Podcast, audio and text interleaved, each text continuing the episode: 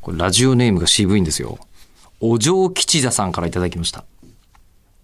お今、ポッドキャストで三人吉田の話を知ってる人がどれくらいいるんだろうあるんですよ。歌舞伎の有名な演目の中にね。えー、お嬢吉田さんからいただきました。ありがとうございます。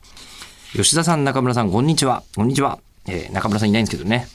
今日大掃除をしたのですが、無音が寂しくなり、ポッドキャストを探していくうちに口を開くにたどり着きました。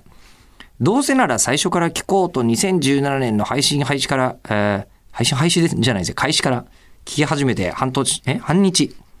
掃除の釘が良くなったので画面を確認したところ、未だに2017年の配信分から抜け出せるこ、抜け出せずにいることに気づき衝撃を受けました。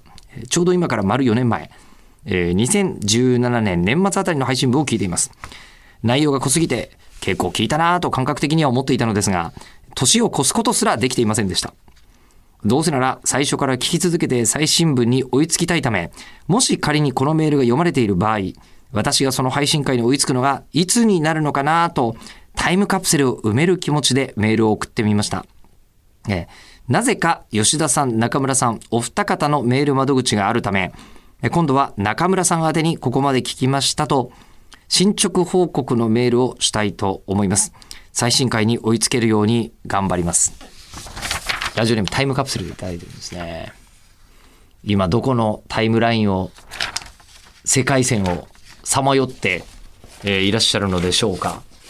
えー、2017年っていうと、コロナよりずっと前よね。コロナ2020年の頭ぐらいからだもんね。そうだよね。一番来てたのはね。で、えー、2017年って何が流行ってたの？もう思い出せすらしないね。前のことをこれだけ片っ端から忘れるからな